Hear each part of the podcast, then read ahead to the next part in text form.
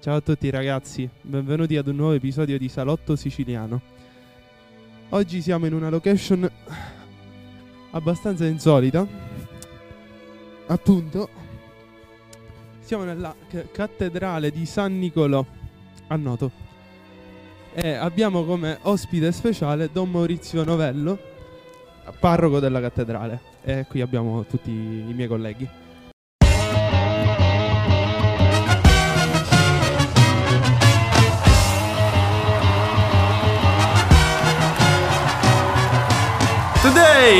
Live from Noto, Sicily. Salado Siciliano. Sicilia bella, Sicilia bella Voglio giocare con la fontanella Sicilia bella, Sicilia bella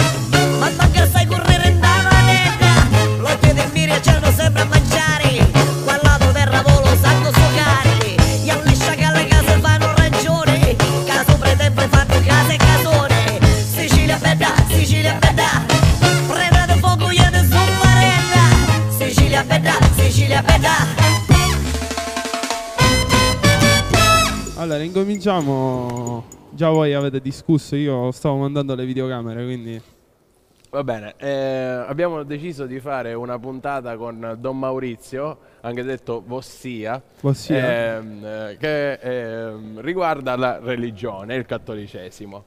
Ehm, allora, volevamo iniziare da come ha intrapreso questo percorso, quindi la sua esperienza, da- dagli albori, diciamo. Dagli albori. Sì. Allora, intanto ciao a tutti, sono contento di essere qui con voi e, e, di essere qui in questo luogo molto particolare per la nostra città. E- appunto per noi è un onore. E ancora posso darti del tu ti ringraziamo.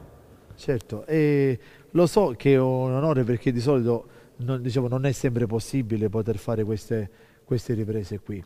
Eh, ma d'altra parte la cattedrale è per la città e quindi è un'occasione bella per, per tutti. Eh, perché mi trovo qui io? Eh, Perché sono, sono un prete eh, e sono prete da 17 anni. Eh, ho iniziato il mio percorso per eh, diventare prete quando ho finito il liceo classico che ho fatto qui a Noto.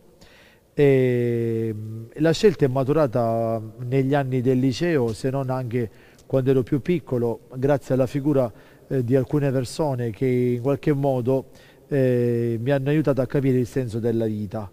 In particolare il, eh, un prete eh, che è morto quando io avevo dieci anni, Ma lei è stato sempre credente? sempre credente, sì. Eh, se vi può interessare, io penso di non essere dai, dai 5 anni ai 43 anni attuali, penso di non essere stato i- a messa forse tre o quattro giorni in tutta la mia vita. Quindi eventualmente ci sono andato anche per voi. Grazie. E, sono cresciuto in una famiglia, in una famiglia cattolica, ehm, praticante, eh, di gente laboriosa e onesta e sono cresciuto in una parrocchia a Pachino eh, con, eh, con il mio parroco e anche con un gruppo di, di persone, eh, di suore, eh, che mi hanno fatto vivere una bella esperienza di fede, che man mano poi che sono cresciuto eh, ho capito che la risposta a quello che io mi portavo dentro e per realizzare il senso della mia vita era quello di seguire Gesù.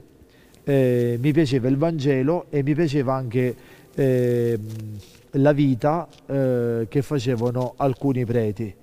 Eh, in particolare io ero affascinato dalla figura di, di San Giovanni Bosco, eh, essendo cresciuto anche vicino alle suore salesiane, avevo visto la figura di questo prete dedito nella sua vita ai giovani e alle persone in difficoltà e che mh, lui, come poi altre persone che ho conosciuto nella mia vita, eh, persone che hanno eh, messo in pratica quello che c'è scritto nel Vangelo.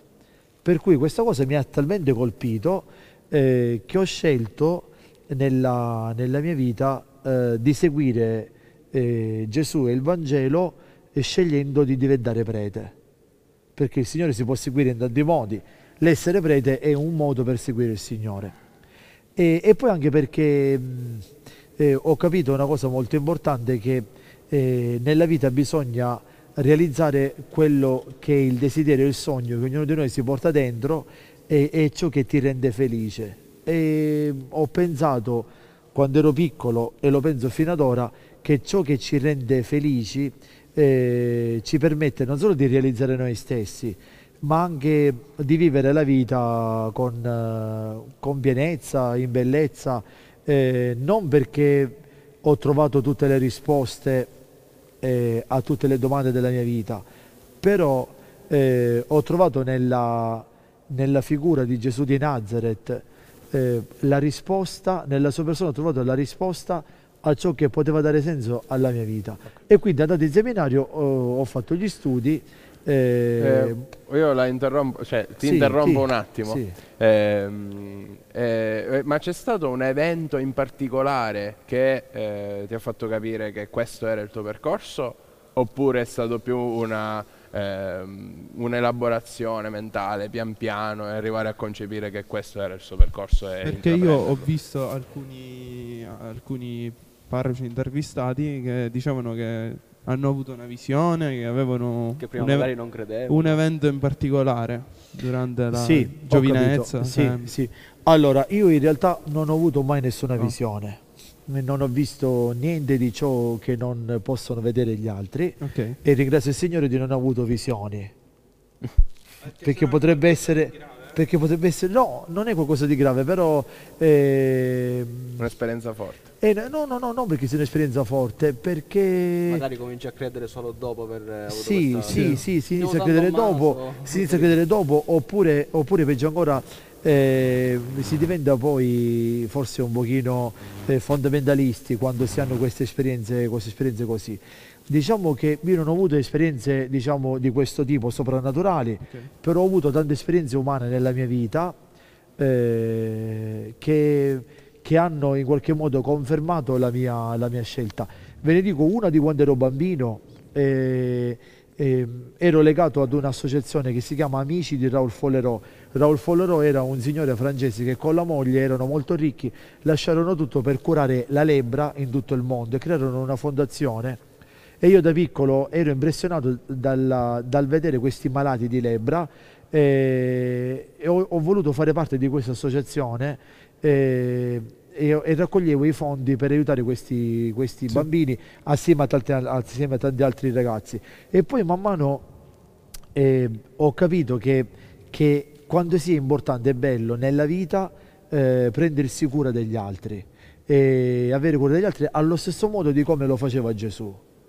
E il prete, ho capito, grazie alla figura di alcuni preti, eh, eh, ne cito uno eh, che qui è noto, ormai anche se è molto anziano, un sacerdote che si chiama Don Ottavio Ruta, che è un sacerdote che eh, nella sua vita si è donato alle persone più povere, come anche, anche tante altre persone che ho conosciuto e tanti preti eh, e anche tan- tanti laici che eh, hanno fatto la scelta di seguire il Signore prendendosi cura delle, delle persone più bisognose. Poi le conferme le ho avute nella mia vita man mano e poi anche la vicinanza eh, della figura di Don Pino Puglisi eh, e, e di una persona che io ho conosciuto personalmente anche bene, che era il Papa Giovanni Paolo II. Eh, quindi ho, avuto- ho avuto- ho conosciuto anche Madre Teresa di Calcutta, ho visto una volta Madre Teresa di Calcutta e poi eh, c'è un episodio particolare, io sono stato il confessore di una signora eh, che abitava a Pachino e che si era tante volte confessata con Padre Pio e che era amica di Padre Pio.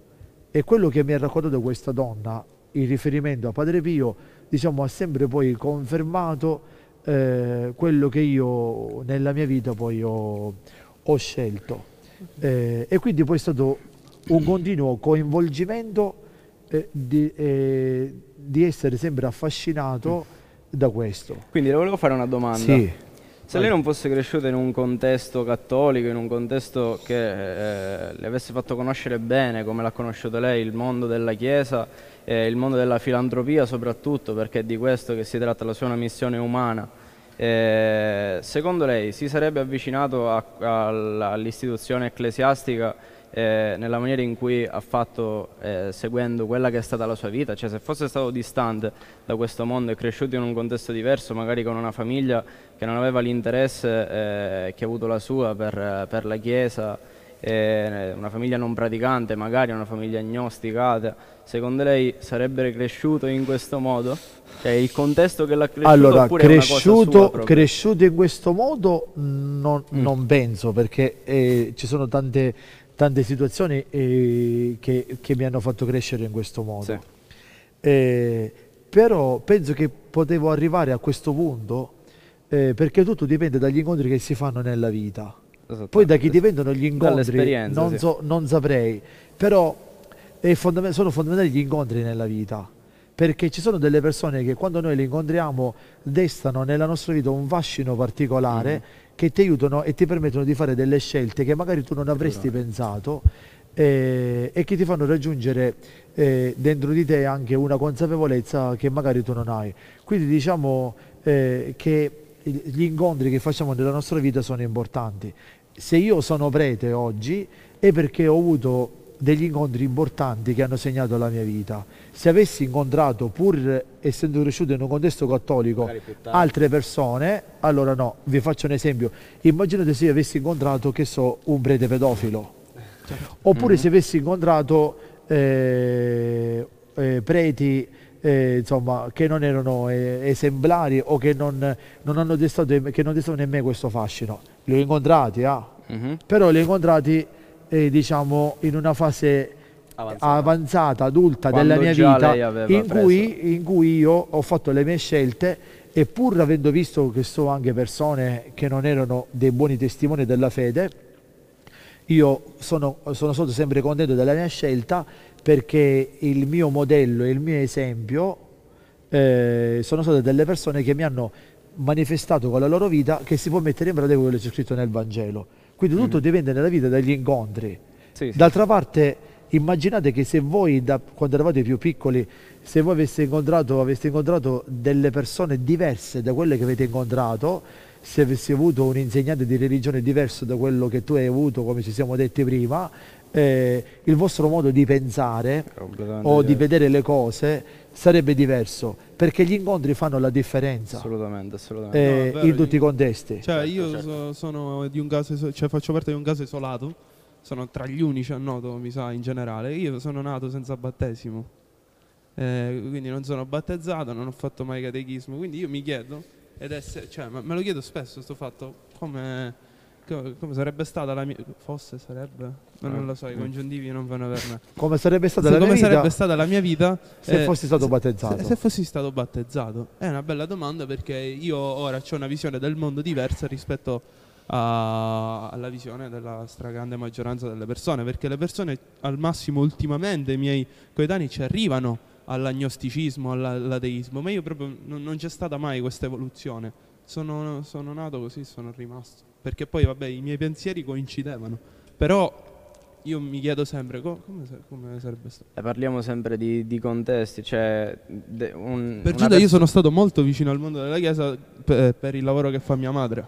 Sì. Come ha detto Don Maurizio, cioè noi eh, siamo quello che vediamo, siamo le esperienze che facciamo, gli incontri che facciamo. Per noi, per me, può essere quello della professoressa Parisi di cui parlavamo prima, un, un incontro che mi ha cambiato, mi ha cambiato in positivo. Eh, molti insegnanti che io stimo mi hanno cambiato in positivo, tante cose anche spiacevoli che eh, sono successe nella mia vita. Io ho perso mio padre dieci anni fa e quella cosa mi ha cambiato ma in positivo, mi ha dato una forza in più. Ecco, stando su questo fatto, su questo fattore eh, tragedie che possono eh, accadere a chiunque, eh, la mia famiglia, dopo che sono successe diverse cose, eh, ha- si è allontanata in qualche modo. Mia nonna era molto credente, molto praticante, entrambe le nonne, eh, e hanno smesso. Eh, una in, in maniera più forte rispetto all'altra di, di avere, di avere fede in qualche modo. Ehm, certe volte le sento, eh, un signoruzzo, signoruzzo, un ne, un ne, un ne. E, e mi faccio qualche, qualche domanda, come una donna che perde due figli e un marito nel giro di cinque anni possa eh, continuare in qualche modo la, la propria vita in maniera, in maniera serena. cioè, poi da sola, completamente da sola. Una estate c'aveva il coraggio di sin a San Corrado da sola in una casa grandissima. Io dico, eh, i mostri a me mangerebbero il cervello, non riuscirei a vivere. Scusate se sono sceso un po' sul personale, però questa era una cosa che mi, che- che mi premeva, che mi premeva dire. Era Cioè, giusto discutere. E Mattia ti dico una cosa, eh, tua nonna è, è super coraggiosa perché eh, dopo che lei ha perso due figli e il marito, che cosa gli potrebbe accadere di peggio nella sua vita? Niente. Niente, nient'altro. Nient'altro, perché il, il- il- il peggio, addirittura anche impensabile, gli è accaduto. Per cui il, il dolore l'ha resa forte.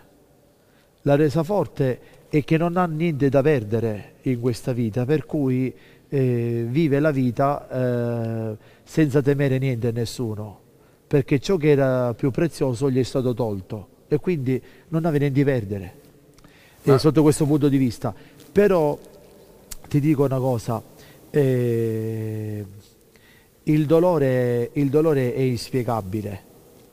Eh, tua nonna, eh, il- quando una mamma perde i figli, umanamente parlando, quello è il, il dolore umano più forte che ci sia. Eh, è inspiegabile e, ness- e- e- e- nessuno può dire, può dire qualche cosa eh, sul dolore se non ha provato lo stesso dolore. Tro- essendo prete e avendo, eh, eh, stando a contatto con tanta gente che ha delle tragedie, eh, soprattutto quando ci sono genitori che perdono i figli, mi è capitato in tutti questi anni, e quando un prete va a casa di qualcuno durante il lutto, eh, la domanda è al prete perché? Perché? Perché è successo a me? Perché è successo questo? Io non rispondo mai. Non rispondo innanzitutto perché non ho la risposta, che sarei presuntuoso a dare, a dare una risposta. E, e feci una scelta qualche anno fa. Una signora, eh, a me molto cara, eh, aveva due figli e li ha persi tutti e due nell'arco di cinque anni, uno per una malattia e uno con un incidente. Quando moriva qualcuno e, e chiamavano il prete, io dovevo andare a casa di queste persone, io mi portavo la signora con me, perché io facevo la preghiera e la signora, eh, avendo vissuto quel dolore, Consolava. che sapeva solo lei che cos'è quel dolore, parlava con la persona, eh, diciamo, a pari titolo, Certo, certo, certo. ad armi pari, superiore. ad armi pari, con una certa, eh, con una certa diciamo, senso di comprensione e di dolore che riusciva a, a dare a dire quella parola buona, opportuna in quella, in quella situazione. Perché questo accade nella vita? eh, non me lo sono mai posto il, pro- il- il motivo, il perché, perché so che ogni risposta che mi potrei dare sarebbe diciamo insufficiente sia per me che anche per gli altri. Eh, io ho vissuto un, eh, una forma di dolore simile eh, perché è morto un, un ragazzo tre anni fa di 22 anni eh, che abitava con me.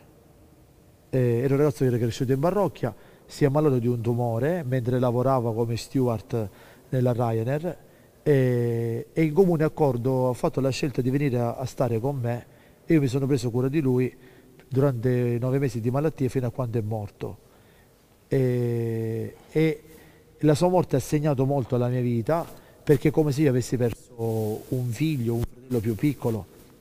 E, e vi dico questo, che eh, non, non me lo pongo mai il motivo perché è accaduto questo, come anche di altri. Ho un mio compagno di 18, di 18 anni che eravamo insieme, lui è morto e io non sono morto, con un incidente. Eh, però nella mia vita ho scelto di dare una risposta al dolore e la risposta al dolore è l'amore. Cioè io non ho chiesto mai perché questa persona sia ammalata e perché poi è morta. Io ho deciso nella mia vita, decisi di prendermi cura di lui e di amarlo. L'unica risposta al dolore e alla morte è solo l'amore. Altrimenti si- non c'è risposta, si diventa, cioè si impazzisce. Quello che mi chiedo davvero è come una persona che subisce queste, queste, queste disgrazie, queste tragedie, possa continuare ad aggrapparsi alla fede eh, e possa continuare ad averne di fede. Perché, Fiducia. perché, perché questo qua ragazzi? Perché è una cosa fondamentale, perché il cristianesimo, eh, diciamo, lo sfondo del cristianesimo è una tragedia, perché Gesù muore in croce e quindi praticamente eh, la, la vita di Gesù diciamo, è la vita dei tanti crocifissi della storia, di gente che ha perso la vita ingiustamente, che sono morti ingiustamente e di persone che hanno vissuto il dolore ingiustamente, per cui eh, una mamma eh, che perde il figlio si sente consolata dalla presenza per esempio della Madonna che ha, ha vissuto il dolore della morte del figlio Sì, certo. e si sente confortata dalla, dalla- dalla crocifissione di Gesù e dalla sofferenza di Cristo perché chi vive la sofferenza si sente in qualche modo custodito e accompagnato eh, dal Signore che non è il Re degli Anelli e non è il Signore Luigi XVI, non è Napoleone Bonaparte il conquistatore. Eh, nel cristianesimo Dio eh, si è fatto uomo e ha scelto con- una condizione umana che è quella della sofferenza e della morte, che è quella che è la più dubbia, la più scandalosa e la più preoccupante per l'uomo. E quindi il, il credente si trova, diciamo, combatito dalla sofferenza di Gesù. Sì, sì, sì. E questa è una cosa importante perché eh, che, ne faremmo, che ne farebbe un credente di un Dio eh, così buono, nel senso che, che non ha avuto diciamo, una, una mala sorte Mhm. oppure una morte ingiusta. Diciamo che sulla croce eh, Gesù di Nazareth tocca l'estremità del dolore umano per eh, sen- far sentire gli uomini e le persone che soffrono nell'arco del tempo della storia, Sì. li fa sentire dici. compatiti. Ecco cos'è la compassione. Mhm. La passione di Gesù genera compassione nei confronti degli altri e questo è fondamentale. Per questo anche le persone che soffrono hanno il coraggio e la fede di affidarsi al Signore perché ti affidi a colui che è morto in croce, colui che sa che cos'è la sofferenza, per cui ci si sente compresi da Dio in- nella parte proprio umana crocifissa e nel Signore trovi anche quella risposta, diciamo che il Signore sulla croce dice persino al ladrone, tu oggi sarai con me in paradiso e chiunque crede in me anche se muore vivrà. Cioè nel momento del dolore ti dà la, ti dà la speranza dell'eternità.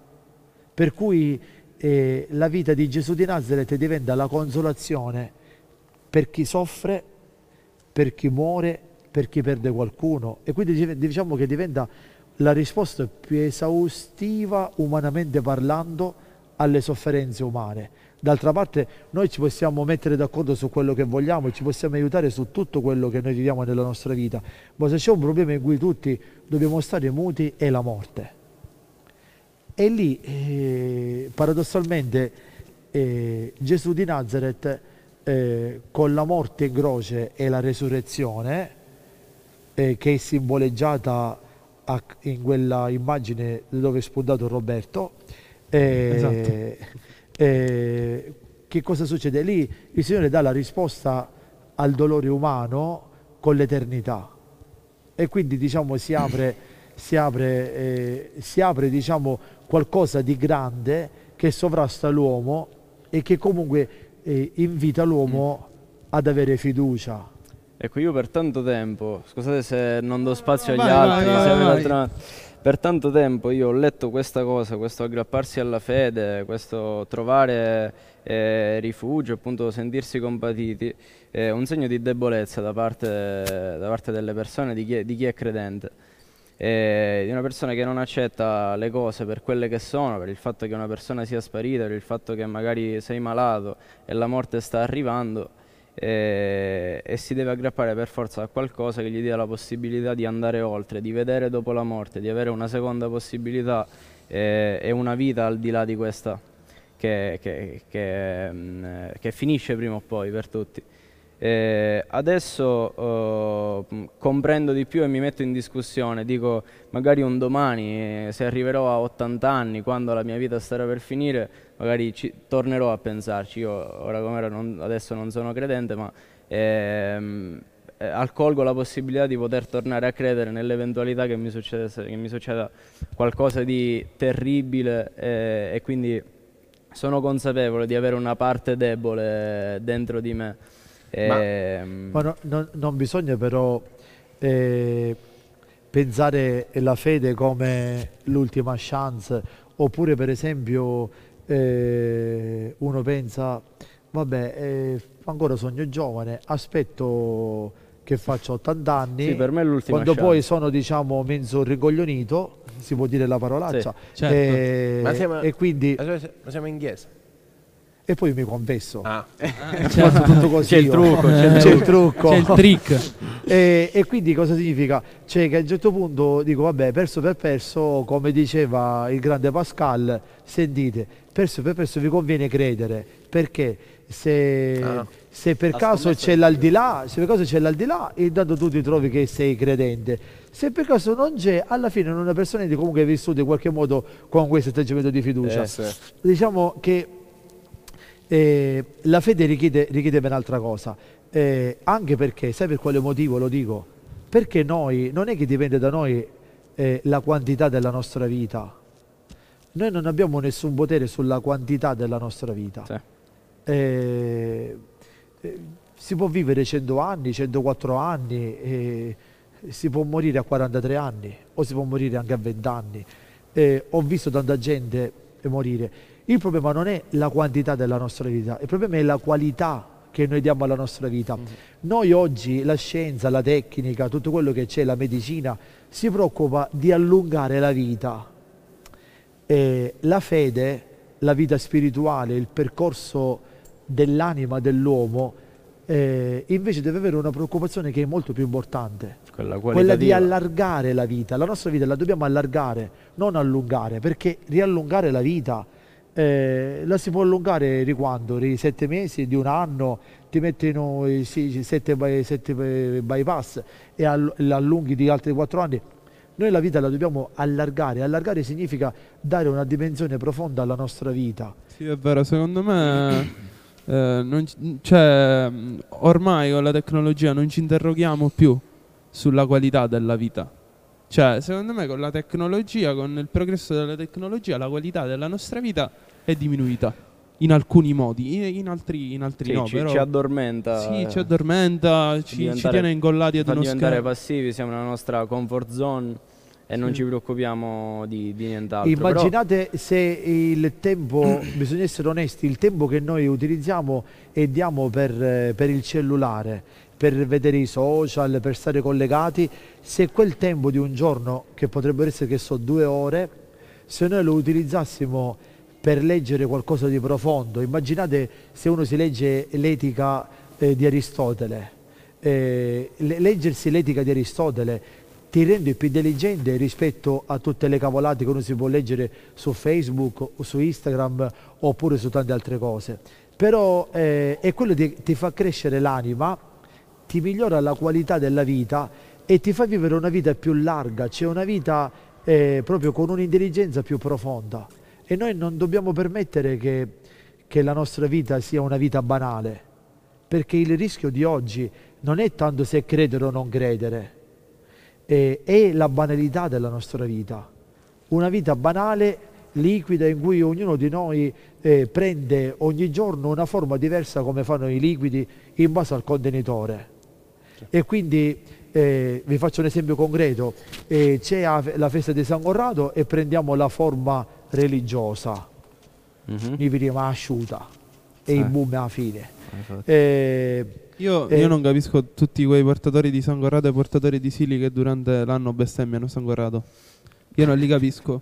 Io denuncio questo fatto, ovvero li be- bestemmiano. Ma tu hai sentito no. qualcuno sì, fare? Sì, sì, sì, sì. Sì, è una E poi, cosa poi che, si che luogo trasformano, mutano e è diventano luogo comune. Questa è una cosa che proprio Sì, mi, io, mi sai, direi, io direi lì una, una risposta con un proverbio siciliano, eh, Eh. si dice un'età fatta a state fatto un meno, cioè Appunto. con quale coraggio eh, tu vai in chiesa o comunque eh, se bestemmi eh, oppure eh, quella, è una, quella là è una religiosità eh, esteriore. Esattamente, sapete come Passione. è la stessa di quella che i mafiosi hanno nella nostra città a Noto, io sono stato tanti anni ad Avola, in tanti posti, sono stato tante volte in carcere, tutti questi mafiosi con i tatuaggi sacri, Padre Pio, il Sacro Cuore, la Sì, Madonna, sì, la sì. corona del Rosario, la coroncina del Rosario sia tatuata che anche appesa al collo e poi sono delinquenti. Eh, si riconoscono in quando, un- in un quando arrestarono, quando arrestarono eh, Bernardo Provenzano gli trovarono, a parte tutte le statue e le immagini sacre, gli trovarono la Bibbia tutta fatta eh, con i segnalibro e sottolineata, cioè eh, c'è una inconciliabilità eh, tra la vita della fede Mhm. e, e la vita esteriore religiosa, cioè la religiosità è un fatto esteriore che non ha niente a che vedere con la vita, con la vita della fede. E c'è tanta gente che, che pensa, di essere, che pensa di essere credente, eh, in realtà non lo è, perché essere credenti eh, significa essere credibili. Il giudice Livatino, sapete voi che no? Il giudice Livatino che fu ucciso dalla mafia, e in, un- in uno scritto suo, eh, in un diario, nel suo diario scrisse un giorno quando ci presenteremo dinanzi a Dio non ci chiederà se siamo stati credenti o non credenti, ci chiederà se siamo stati credibili. Quindi quando voi vi fate la domanda se siete credenti o non credenti, eh, la Mezza domanda pare mezza pena. L'importante nella vita è essere credibili, non essere Bella, bella credenti, cosa. essere credibili, ragazzi. Bella cosa. E la credibilità oggi dà il segno a tutto, dà il senso alla vita e non ci rende persone mediocri. Oggi il problema è che tanta gente pensa che eh, non, non sono credenti, ma si diventa creduloni. Cioè, Ma chi si, dove- si quello- può dire che tra, cioè, tra i ceti più bassi della popolazione essere cristiano è un must? Come posso dire? Cioè, chi non, Chi non lo è, chi cioè non un- è... è un segno di riconoscimento entro una... No, ma non dico che è una moda, ma diciamo una cosa che si deve fare a prescindere, non c'è uno- un'alternativa. Sì, sì, rimane solo un quello. dogma preso così com'è è fatto Allora, proprio. c'è da dire una cosa, che non la c'è ma fede- neanche la credenza perché sto parlando di mm, bassa popolazione che poi non, eh, non- non va a vivere in, Ecco, in una ecco. maniera Cioè tu prendi la, la fede, la religiosità Cioè, come una calamita, fai finta che è una calamita, c'è questa massa ignorante, non sono poco credibili, istruita. mettiamola così. Diciamo, non sono credibili. Diciamo che c'è, eh, eh, che c'è il fattore della tradizione. Cioè, Eh, eh, perché esatto. noi, eh, no- eh, noi siamo stati, per esempio, tu sei stato battezzato. Sì, sì, tu io sei pure, stato sì. battezzato, tu sei stato battezzato e io ti sono battezzato. S- Questa cosa vale per noi. Lui non è stato battezzato perché i suoi hanno fatto questa scelta. Eh, I miei battezzati, non- I suoi sono battezzati, sua nonna, sua nonna materna è, è super credente e frequentante la chiesa. Mm. È anche una mia fanza. Allora, che cosa vi voglio dire con questa cosa? Eh, eh, noi siamo stati, eh, siamo stati- perché siamo stati battezzati? Perché i nostri genitori sono stati battezzati, i nostri nonni sono stati battezzati, quindi siamo, eh, diciamo, c'è stato, Siamo stati obbligati. siamo stati, diciamo, c'è stata la tradizione, cioè è stata tramandata la fede. La fede a noi ci arriva attraverso la tradizione, cioè tramandata da quello che accadde 2000 anni fa. Mano a mano c'è stata questa tradizione che raggiunge ancora oggi, dopo 2000 anni, raggiunge. Ma un conto è ricevere la fede secondo la tradizione e questo appartiene a un contesto culturale. Qui in Arabia su musulmani e in India su indù. Poi cosa significa? Arrivato a un certo punto, eh, eh, man mano che si cresce, Raggiungi la consapevolezza. bisogna avere una consapevolezza e quindi o questa tradizione tu la accogli in una Eh. maniera alta e quindi diventi credente e la fede ti chiede di essere credibile e soprattutto di vivere una vita autentica, cioè che cosa significa? Uno che è credente, la fede dovrebbe essere messa al primo posto e quindi la tua vita dipende dalla tua fede. Mm. Che non, mostri, che non mostri con cose esteriori. Zammai vi pare che io sogno parino perché ho il colletto? cioè il fatto che io sono prete non è perché ho il colletto. È un Questo segno di diciamo è un segno, è un segno, è un segno esteriore, riconoscimento, sì. di riconoscimento esteriore. Ma non è una questione di, diciamo, di segni. La- l'appartenenza alla fede è l'autenticità della propria vita. Cioè, Beh, o beh. si è autentici con la propria vita oppure si è persone mediocri. E quindi e questo da chi dipende? Dipende da me. Cioè, se io per esempio sono un- un- non faccio bene e no- il mio essere fedele, cioè non sono Sì. un buon credente e non, non faccio bene Non il sei prete, conforme al Vangelo. eh, non mi conformo al Vangelo e non ci posso dare io la colpa al Papa o Sì. a qualcuno. C'è una responsabilità personale che è molto personale, che una volta che io la scelgo la devo, la devo far diventare un tutt'uno con la mia vita. Mhm. Non faccio il prete solo dentro la chiesa, o sogno parrino quando esco fuori, anche quando me ne vado a correre, o esco con la bicicletta, o sono con gli scout, o vado al mare, oppure vado a farmi una gita, sono sempre prete. Cioè, la vita autentica è la vita bella, eh, che è una vita, diciamo, eh, di credente. Ma eh, che cos'è la fede? Allora, la fede, te la- io ti rispondo in maniera, in maniera classica, con il significato della parola fede, deriva, è una parola che ha origine ebraica, Mm. eh, che significa emunah, in ebraico, questo termine emunah, che è la parola amen. Quando in chiesa si risponde amen, amen è una parola eh, che significa sì, credo, cioè ho fede. Avere fede significa eh, che io nella mia vita accolgo, eh, i- i- accolgo praticamente la parola rivelata da Dio.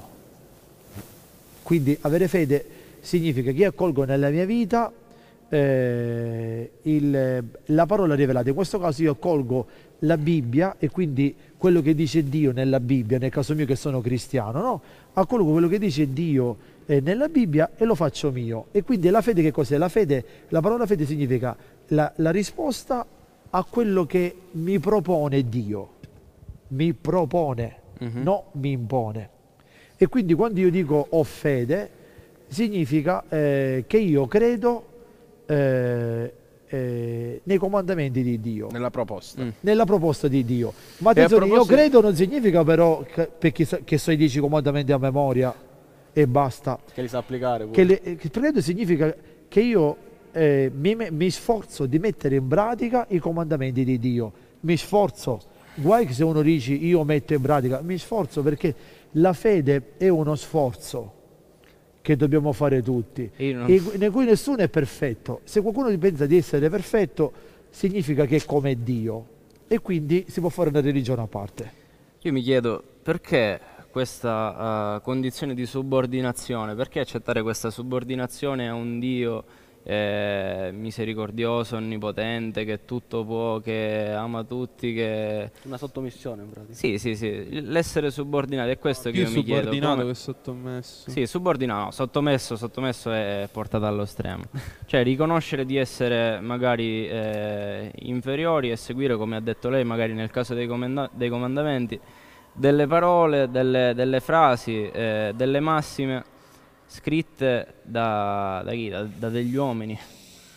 Perché poi la Bibbia è stata scritta da altri uomini. La Bibbia è stata scritta da altri uomini, ma il cristianesimo, eh, come l'Antico Testamento per gli ebrei Mhm. e, e il Nuovo Testamento, i Vangeli, eh, sono parola rivelata, cioè ispirata. Cioè, Certo, sono stati certo, messi certo. per iscritto da Matteo, Marco, Sì, Luca sì, e ci Giovanni, mancherebbe, ci ma sono mancherebbe. stati ispirati, Da- ispirati dalla, dalla fede da parola Dio, di dalla, dalla loro fede personale, quello Sì. che scrivono i profeti, quello che scrivono i Vangeli.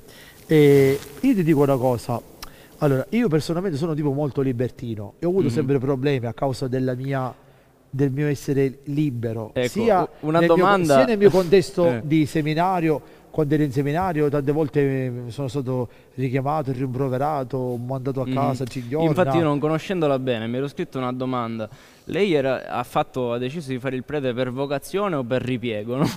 Perché io mi chiedevo, cioè, No, no- eh. non la conosco bene, l'avevo vista una volta, se non l'avevo sentita parlare, però c'era la parola un po' più spinta da parte di un prete, il parlare molto così colloquialmente, tra carusazzi, come fosse un ignauto. No? Sì, sì. Eh, questa cosa mi ha, fatto, mi, ha fatto, mi ha suscitato interesse, no? E quindi Sì. le volevo chiedere, poi sta raccontando tutta, Sì. tutta la storia Allora, della sua vita. eh, mi sento molto, molto libero e Bene. lo sono stato sempre e, e non mi sento nemmeno subordinato. Mm. Ti faccio un esempio, immagina se io ti dovessi chiedere, eh, eh, tu ami tua mamma, giusto? Mhm. Tu ti senti subordinato eh, nei confronti di tua mamma? No. No. E io ti rispondo, ti rispondo in questo modo, cioè io eh, mi sento amato dalla- da questo contesto di fede dove, so- dove vivo, Mhm. dove sono cresciuto, ma più che dove sono cresciuto, dove vivo, perché ho una consapevolezza della fede ora che non avevo prima Mhm. e che ho acquisito nel tempo, da- già da- poi anche da prete. Quindi non è che io partì già con il pacchetto, com- con il pacchetto completo, già avevo tutto. Man mano la fede è qualcosa che cresce e Sì, che sì, si matura nel, nel tempo, nel cammino. E forse devo dire, mi aiuto buona perché penso di aver azzeccato quello che ho, ho scelto eh, e ne ho, ne ho sempre le prove. Perfetto. Eh, ma mi sento libero in quello che ho scelto perché eh, nella- nella- nelle cose che io non mi sento io obbligato, Obbligato, nel mio percorso di fede perché? Mhm. Perché credo che la mia scelta è un atto di, amo- di amore. Quando uno ama, l'amore ti rende libero. Cioè, eh, ma chi non ama eh, non, non vive quella libertà. Eh, vi faccio un esempio. Eh, immagina eh, che tu vedi due persone che si aiutano, che so, marito e moglie che, che si aiutano, oppure per esempio eh, uno aveva per esempio il marito allettato con, un mala- con una malattia e la moglie che lo deve accudire. E quindi tu dici, mamma mia mischina, chi malavita, e chi è sacrificata, non è libera, è costretta, perché tu dall'esterno vedi eh, che quella persona è una persona, diciamo, sacrificata, immolata per quella Sì. cosa che fa. Se tu parli con quella persona e gli dici queste cose, eh, non ti dirà mai il- che lo fa nei termini in cui l'hai detto tu. Ti risponderà, no, io, io tutto a posto lo faccio perché lo Per- amo Per amore, certo. per amore. Cioè, l'amore è, È il vincolo è- giusto, È il diciamo. vincolo giusto che ti permette di essere libero. Quindi Bello. io personalmente penso una cosa, che non mi sento subordinato a Dio Mhm. eh, o sottomesso eh, perché, eh, perché ho scelto nella mia vita eh, questo contesto di amore che mi ha affascinato. Nonostante, nonostante eh, vivo però poi in un contesto umano che è la Chiesa che non è sempre rose e fiori Non è perfetto. che non è perfetta e non è rose e fiori. cosa, come anche nelle nostre famiglie c'è l'amore però poi l'amore c'è quando tu fai un bigliettino con cuoricino stampato eccetera però poi la convivenza e tante cose non si va sempre d'accordo e quindi o, o per te l'amore viene prima di tutto ed è ciò che conta oppure quando ci sono i primi problemi mandi a quel paese tutto quello che tu hai e che hai scelto. E quindi è una questione anche di, di- è una questione anche di custodire questa libertà nella vita e nella scelta in maniera, in maniera forte. Se vi posso dire una cosa, voi prima avevate, avevate citato la professoressa Parisi, Mhm. io penso che eh, lei sia stata una delle persone che mi ha, diciamo, offerto degli elementi particolari nella mia vita per poi fare anche questa scelta. Perché lei è stato un esempio di una vita autentica, cioè una persona retta.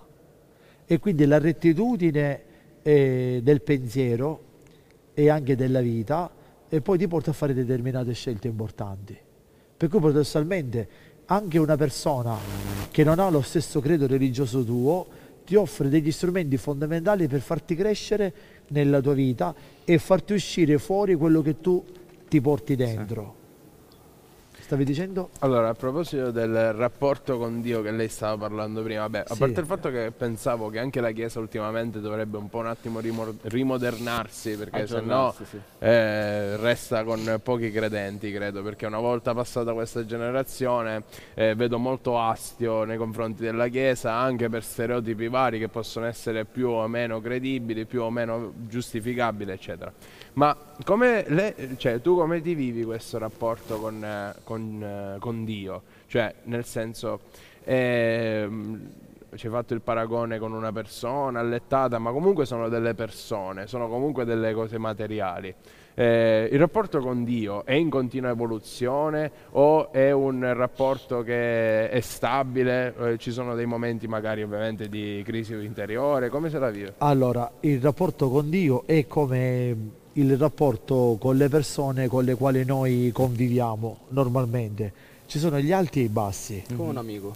come ci sono Ah, gli alti sì, e i bassi. Eh, nel senso che, allora, diciamo che fondamentalmente, eh, per esempio, io ho la mia giornata che è scandita dalla preghiera.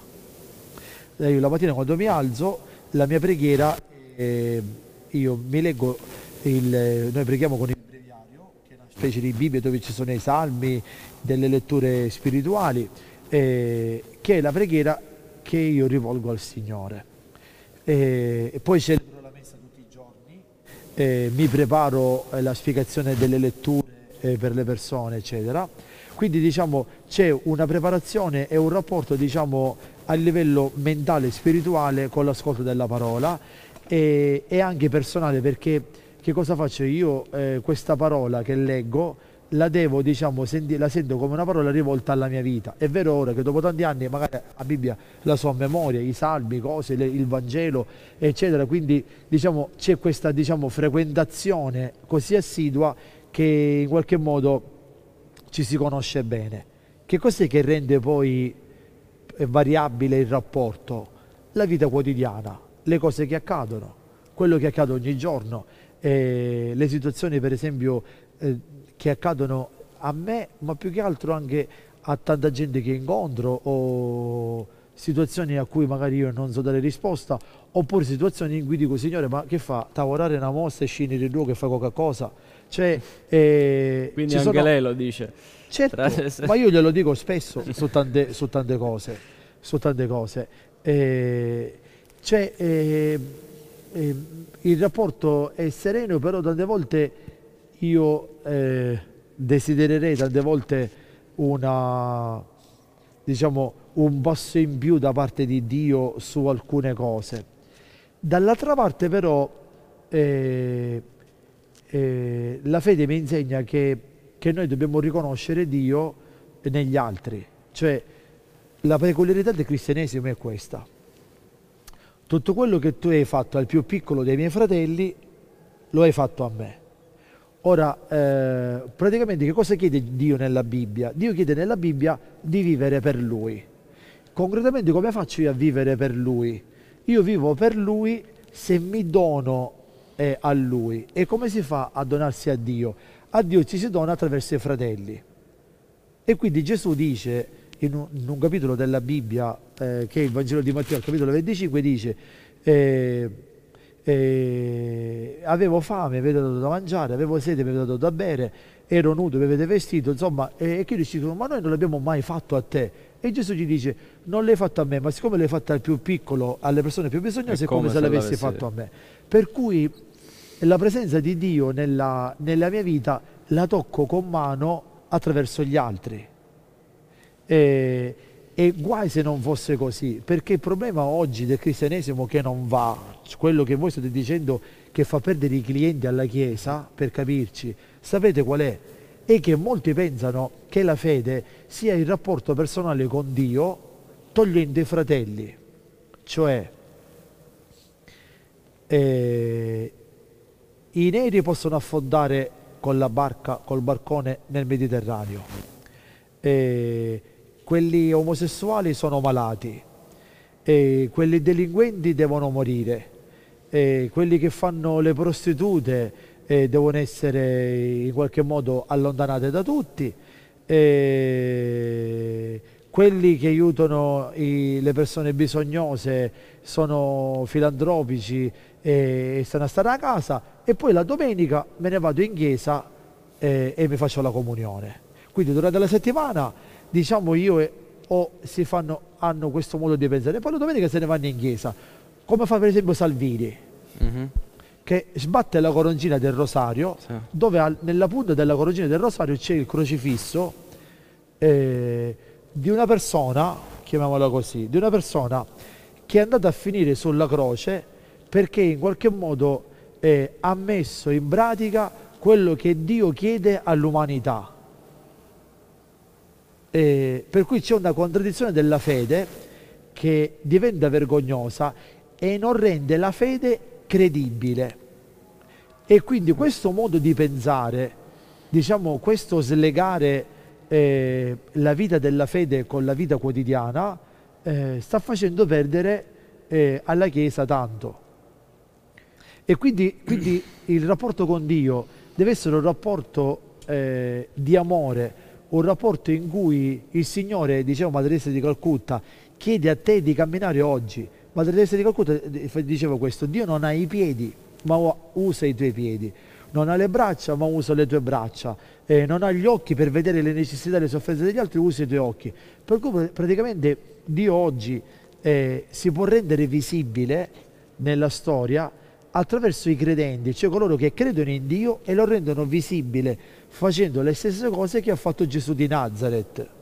Motivo per cui oggi nella Chiesa Papa Francesco, che ha cercato diciamo, di fare un passo indietro ritornando a quello che dice Gesù nei Vangeli, viene eh, diciamo così eh, boicottato eh, all'interno stesso della Chiesa eh, perché richiede una vita più autentica, una vita più umile, una vita più, Più povera, una vita prima. più credibile. E oggi questa cosa fa problema.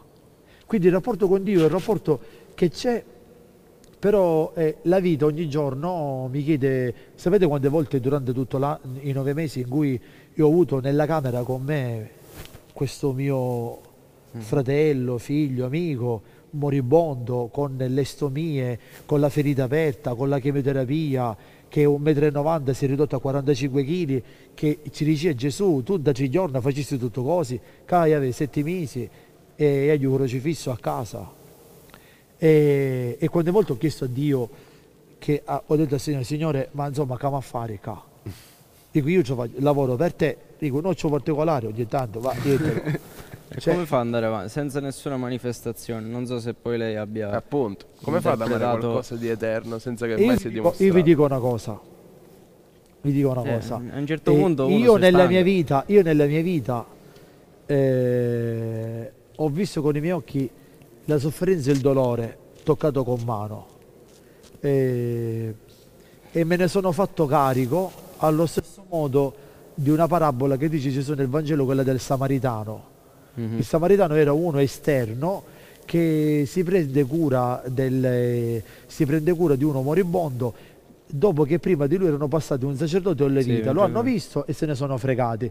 Lui che era uno non credente, immaginate che trova uno ubriaco qua sulle scaline della cattedrale, passo io che sono mio parrino, passa un portatore di San Corrado che uno è e poi passate i viaggi in cui io sono mio parrino, chi è il portatore e viaggi siti, io sono ateo come ho scritto tuo messaggio. Io sono, e passiamo tutti Lui, bisogna Cosa ricordare, lui alla fine io passo io passo e dico passo e me ne maggio chi lo passa e se ne va? Tu ti fermi e lo prendi. Ti ci fermi chiami il 118 e lo aiuti. Gesù porta questo esempio per dire che eh, il samaritano è lui, perché il- Gesù era visto come quello bestemmiatore ateo dai- da quelli che erano i dottori della legge, i farisei, gli scribi, perché Gesù è venuto a portare una rivoluzione che ha distrutto il sistema religioso esteriore che c'era all'epoca e che c'è ancora oggi. Che c'è oggi? Per cui allinearsi a Gesù significa uscire fuori da questo. da questo. schemi. Io personalmente vi dico una cosa, io ho le prove dell'esistenza di Dio per- nella mia vita, per cui me ne, me ne frego anche di, diciamo, delle prove, quelle che offre diciamo, il catechismo della Chiesa Cattolica, piuttosto che quelle che diceva San Tommaso d'Aquino, le prove di Dio con le cinque vie della filosofia. Cioè non mi interessano eh, perché io le prove dell'esistenza di Dio nella mia vita ce li ho su fatti concreti, per cui a me non mi interessa Mm. nemmeno quello che dicono gli altri. Li ho avuti, li ho toccati con mano eh, e io posso dire, posso, posso attestare nella mia vita personale che Dio esiste perché l'ho visto io concretamente, quello che, vi- quello che ho visto con i miei occhi quello che ho vissuto nella mia vita.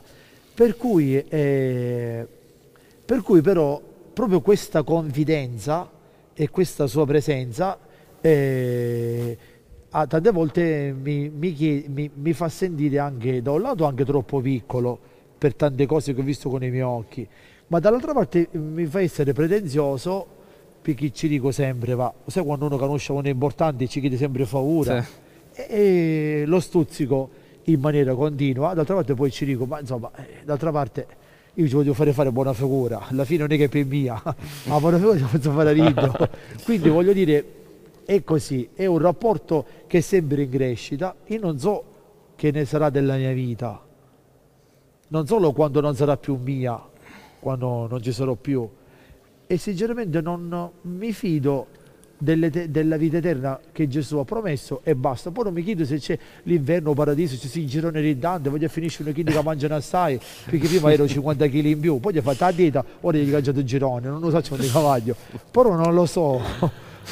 Comunque, nel volevo limbo. farle una domanda, Sì. cioè, magari un pochettino più personale rispetto Sì. alle altre. Ma quando un prete sente magari un ragazzo bestemmiare, cosa sente c'è dentro di sé?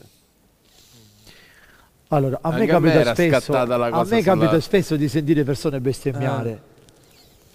Allora, intanto c'è una cosa, eh, diciamo, la, la prima giustificazione che io do a chi bestemmia è l'ignoranza. Perché fondamentalmente, diciamo, si, si- si bestemmia per ignoranza. Perché se tu vediamo che bestemmi eh, su Gesù, sulla Madonna o su un santo, c'è scritto lo hai nominato in vano, come c'è scritto non nominare il nome di Dio in vano. E poi io chiederei alla persona, senti, ma tu sai que è Gesù, chi è la Madonna, chi è il santo di cui bestemmi? C'è- quindi c'è una forma di ignoranza, prima cosa. Seconda cosa, eh, c'è una forma, diciamo, anche è una questione educativa, educativa, perché io penso che eh, una- dei genitori che vogliono educare i figli eh, li educano facendo capire ai figli, eh, anche se non sono credenti o anche se sono, eh, che non bisogna diciamo bestemmiare. Cioè, come io non dico che faccio, eh, come mia mamma mi ha insegnato da bambino che non devo dire eh, che faccio bastardo ad una persona, perché è una parola brutta, allo stesso modo mi hanno insegnato che non devo bestemmiare. Quindi è una questione di, la bestemmia è una questione di educazione, prima di tutto. Partiamo da qui, è una questione di educazione. Se una persona è educata, non bestemmia eh, e ha un linguaggio, diciamo, che non offende gli altri. Ma, A ma- prescindere. Ma questo qua nei rapporti con gli altri, quindi la bestemmia detta in pubblico, detta tra amici. Ma Esatto, quando quella è una cosa di rispetto. sì.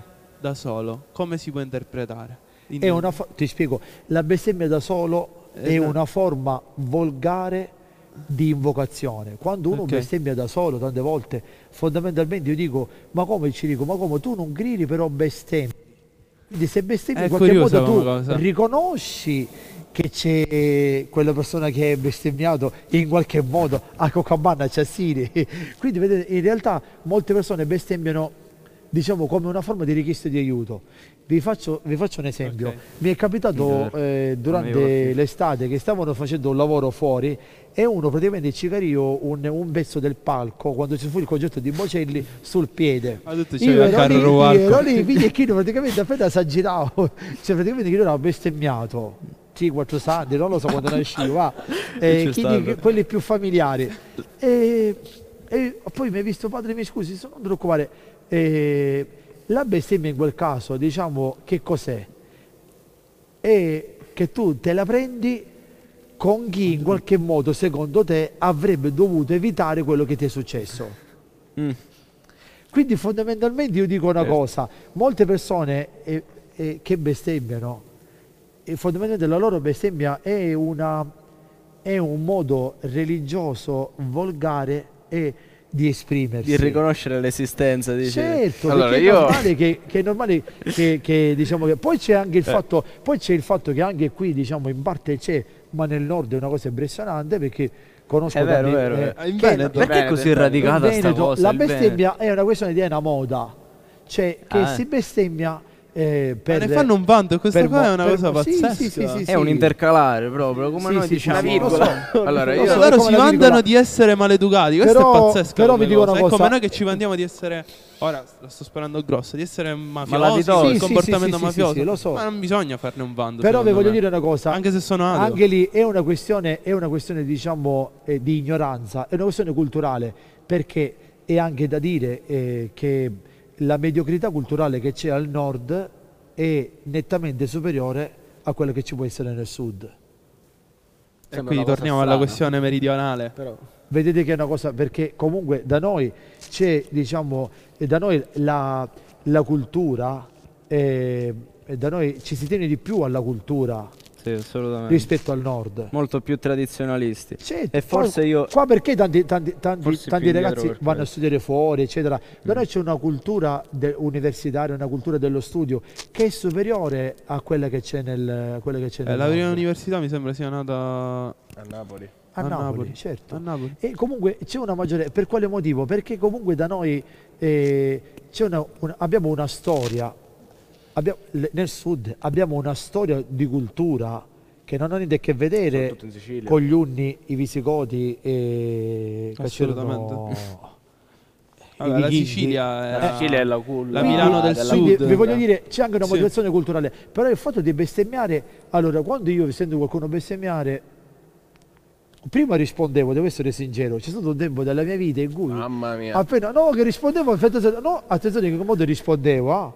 In cose- maniera ironica. No, aspetta, cioè, per esempio sentivo una persona bestemmiare, mi giravo e gli dicevo io una parola volgare, pesante a quella persona. Ah, combattere l'arma con un'arma sì. cioè in che modo però? Quando c'è tu, ti immagini, tu bestemmi e ti dico una, una parolaccia di quella brutta, chi lo si giri gli dici ma tu... Ma come? E io ci dico, eh, sono prete e siccome quello è mio papà, io lo devo difendere, come tu difendi tuo padre. Certo, una risposta che si è detta da un prete un pochino...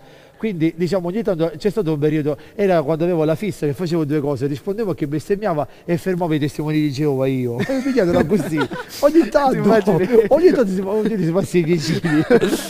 cioè, vedete, i testimoni di Geova quando mi incontravano scappavano perché mi filmavano, mi sciammucava il cervello, lo facevo apposta, vabbè, ogni tanto. Cosa Dissing tra divertente. religioni. Cioè io andavo a Catania e fermavo i testimoni di Geova in giro. Immagino stavo strada il citofono tipo no no c'è Don Maurizio scappiamo. quindi praticamente sta cosa. Quindi prima poi ho capito che comunque è una questione anche di ignoranza eh, che non è una questione quindi è una questione di profonda ignoranza. E mi dispiace perché è una questione anche di maleducazione eh, e anche di non rispetto perché oggi c'è una cosa fondamentale che è il rispetto. Nel messaggio che voi mi avete scritto cioè lui. Voi. eh, Lui, lui, lui, lui. e voi sì, diamo so, del voi, no? ci diamo del voi. E tu avevi, avevi scritto in quel messaggio eh, siamo atei ma aperti alla deve essere rispettosi eccetera come è giusto che sia. Perché così? Allora eh, ognuno di noi può avere le proprie idee ma bisogna essere rispettosi, Ecco, degli ecco, altri. Cioè e non offendere gli altri. Eh, quindi è una cosa fondamentale e a- chi bestemmia fondamentalmente offende. Poi quando la bestemmia è peccato cioè la bestemmia è peccato quando, Quando è quando uno, uno per esempio cioè come dicevi tu uno che va in chiesa uno che e allora piglia bestemmia. Eh, tipo uh, accade anche in certe, in certe feste religiose tipo che hanno problemi quando si muovono i carri dei santi eccetera sì, sì, sì, io ho visto persone bestemmiare non posso, Eh. raccontare un episodio comunque- Allora, lì è peccato però, lo possiamo dire che è peccato. sì, il peccato, è Peccato peccato lo fa il credente perché, quando perché una persona che è credente eh, non, non può bestemmiare, cioè non deve bestemmiare. Io ho visto un Eh, episodio. Cioè non è credibile quando bestemmia. Certo, ma perché anche, è anche un atto... Allora, vi faccio un esempio, immaginate eh, i vostri genitori, no?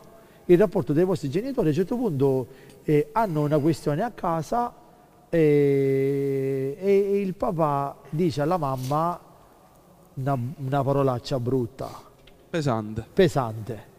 Cioè, e poi piglia a un certo punto dopo gli dice, ah io mi ho scappato. Cioè, non ti può scappare. Cioè, e, allora, non ti può scappare nei confronti della persona che ami Eh, allora, un conto che tu dici, ma, ma che si scimunita? Vabbè, questo è un linguaggio comune, ma io non posso dire eh, a- alla, alla persona che amo una parola volgare pesante. E, e non mi posso nemmeno giustificare, o non posso, e non posso giustificare nemmeno dicendo ho avuto i 5 minuti, significa che tu hai qualche problema. Allora, io sono contento di non essere d'accordo con lei su finalmente una cosa, perché per tutto il, il discorso che ha fatto fino adesso io dicevo, migna, qua non ci posso rompere i, sacchetti. Vediamo, rompiamo i sacchetti, e vediamo. invece adesso... Dov'è il brio se no? Dov'è? Dov'è il brio se no? Allora, io ehm, ora non voglio prendere le parti di quello irrispettoso che, che bestemmia e fa, però comunque voglio un attimo prendere le difese del bestemmiatore. Sì. Allora, perché? Eh, e qua la situazione si complica perché ora io sono il cattivo, ora io sono l'ignorante, sono l'irrispettoso. Allora, partiamo dal fatto che Mettiamo che sono due punti di vista e poi sei ateo, quindi la- se diciamo Va bene, vale comunque. tutto di me. Avanti, vediamo, vediamo. Allora, vale intanto, intanto credo che ehm, esistano diversi tipi di bestemmie. Esistono le bestemmie dette perché bisogna offendere un credo e quelle sono da condannare. E ci sto anche io perché io non ho mai... ehm, Ora sto dicendo che è bestemmia. Eh, io non, cioè, Non ha mai, non è mai bestemmiato in riferimento al credo. in riferimento al Ma credo poi di una davanti a persona. persone, cioè io non mi sognerei mai di andare da Don Maurizio, da qualunque persona che mi Appunto. dice crede, di, di dirgli...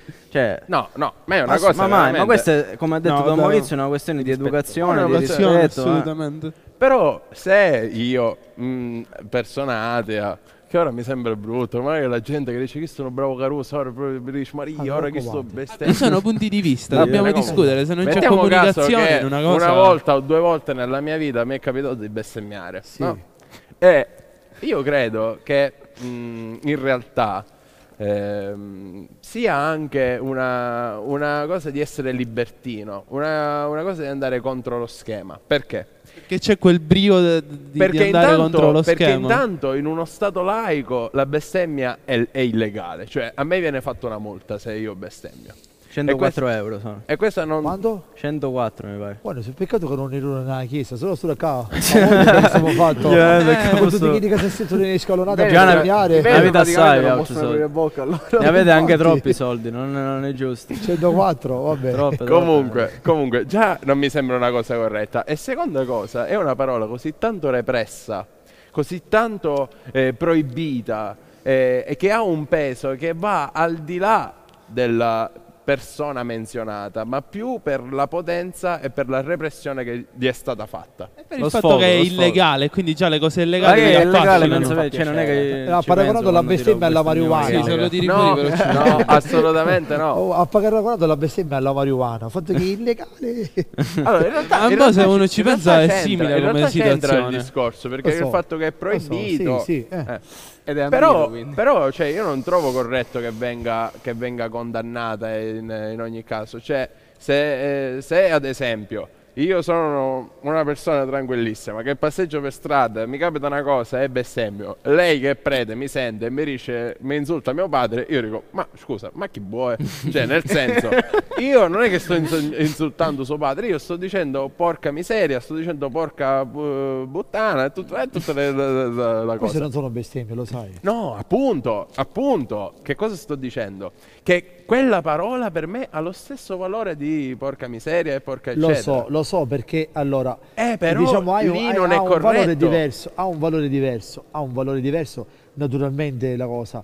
E... Cioè, aspetti, scusa se andrò. Sì, Cioè, io non è che voglio andare a dire eh, tu sei un po'. Io sto usando una parola come le altre, per me quella parola non ha quel valore, perché appunto io sono ateo, io non credo in queste cose. Però se lei che è prete mi va a dire, mi va a insultare il padre perché io uso una parola che per me è comunissima alle altre, anzi ha un diverso significato come le ho adesso spiegato, boh, non mi sembra una cosa corretta, o no? No, vabbè, però visto. Non lo so. allora, e quando io mi sono permesso di, di- di rispondere a qualcuno sulla bestemmia è perché il riferimento era in maniera diciamo abbastanza evidente con nomi tipici proprio della Bibbia e nome dei santi. e quindi mi sono permesso Ma santi in particolare? di Proprio santi- specifici? santi specifici, certo, non è che hai detto tutti Ah, allora proprio c'è la ricerca dell'offesa. Certo, qualcuno magari tutti il loro calendario eh, ascennuto ogni tanto. E quindi queste cose, voglio dire, questo significa che, che queste, cioè, quando si fa questo, credo che sia un atto, diciamo così, rispetto. Per esempio, vi faccio un altro esempio.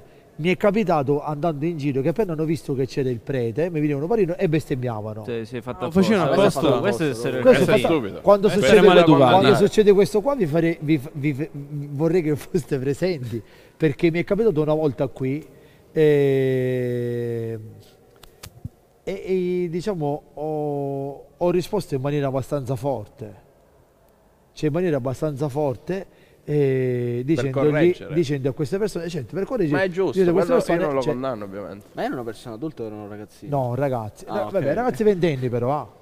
Quindi comunque... Però capisco anche lì decidere. che è una questione di bestemmia, eh, è una questione voglio dire, di ignoranza, è questione di, di ignoranza, eh, di spavalderia, di... Sì, sì, sì, sì. Capisci? Sono cose, e sono come quelli che se ne vanno in giro e possibilmente pigli- vanno in giro e vedono uno con capelli e ci fanno salutare, capisci? Allo stesso modo come ci fa impressione tu che un capello messo così, passa uno esperto, spavaldo e ti fa cadere il cappello, come vedi io sono parrino e comincia a fare una bestemmia. Quindi Certo. voglio dire, è una questione anche di, di educazione. A mio parere è una questione anche di educazione. Cioè per me non è tollerabile nemmeno la questione fatto di essere volgare nel linguaggio, ma questa è una questione però di educazione non perché è una questione che, che mi hanno insegnato da bambino. Cioè eh, non trovo che sia una cosa bella il linguaggio volgare.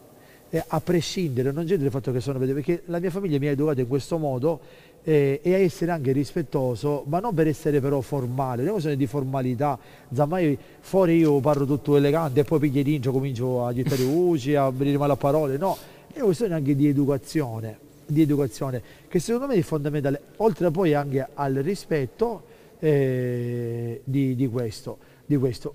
Poi il fatto che uno è, è credente o non credente, ateo o non ateo, credo che comunque sia quando si, ci si trova in un contesto sociale eh, dove eh, si, si sta in un contesto dove ci sono le diversità di tante cose, credo io che bisogna essere rispettosi eh, degli altri. Eh, eh, cioè, né- né- ti faccio un esempio, né devi bestemmiare se tu vieni in mia casa sogno parrino, né tu devi fare il sorrisino, la vita dopo volo se vedi a uno travestito in giro.